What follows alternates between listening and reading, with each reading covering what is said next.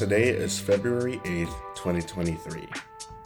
In this week's issue, alcohol consumption increased relative risk of exfoliation glaucoma in patients that consumed greater than 3.6 drinks per week compared to non drinkers.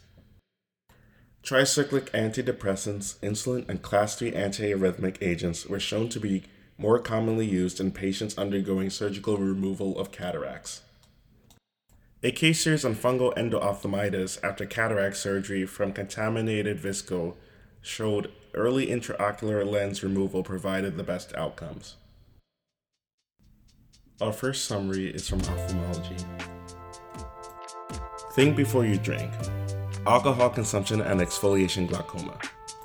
A prospective study following 195 408 healthcare workers over a period of 28 to 38 years highlighted the, ex- the association between increased alcohol consumption and risk of exfoliation glaucoma or glaucoma suspect status.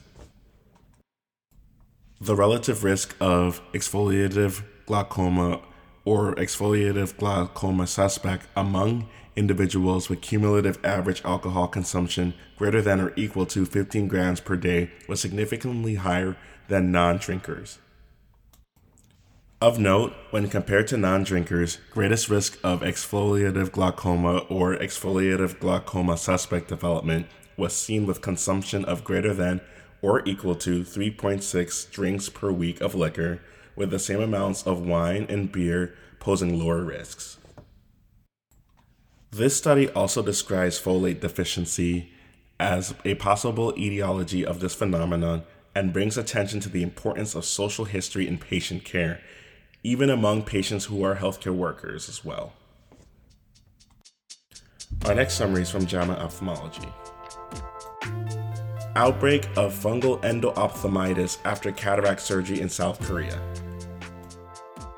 Ophthalmic viscosurgical devices such as sodium hyaluronate are utilized to protect ocular structures and maintain the anterior chamber during cataract surgery. Ophthalmic viscosurgery devices, while uncommon, can result in difficult to manage post-operative infections. In such cases, batch contamination may result in widespread infection of patients following cataract surgery. This retrospective case series followed patients diagnosed with fungal endophthalmitis following cataract surgery with contaminated sodium hyaluronate viscoelastic material. Fungal endophthalmitis was diagnosed in 281 eyes. Cultures were performed on 260 of them, and direct fungal presence was observed in 103 of them. 89 of these fungal presences were due to Fusarium species. 212 patients presented with vitreous opacity, 143 with intraocular lens infiltration, and 55 of them with ciliary infiltration. Following treatment with antifungals and or vitrectomy plus or minus intraocular lens removal, visual outcomes improved from 2120 to 2045 in 228 eyes. Early intraocular lens removal yielded the best outcomes in post cataract surgery fungal endophthalmitis.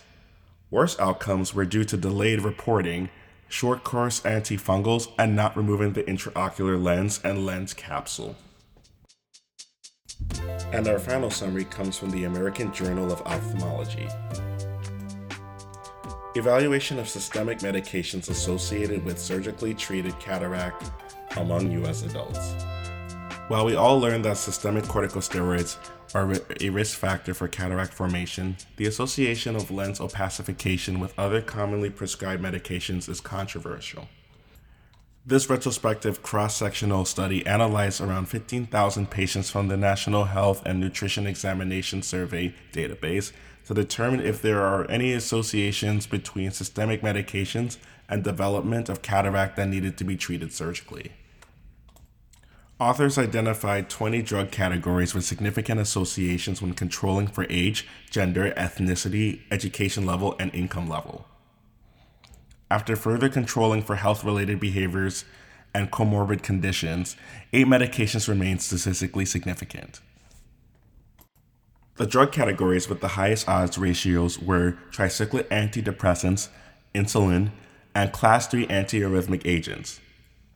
Other notable drug classes included SSRIs, calcium channel blockers, loop diuretics, and nutritional supplements. All eight drug categories demonstrated a dose response relationship with surgically treated cataract. Interestingly, sex hormone combinations in women reduced the risk of having cataract extraction. While the study did not address causation, it may facilitate the development of more effective prevention methods for cataract formation.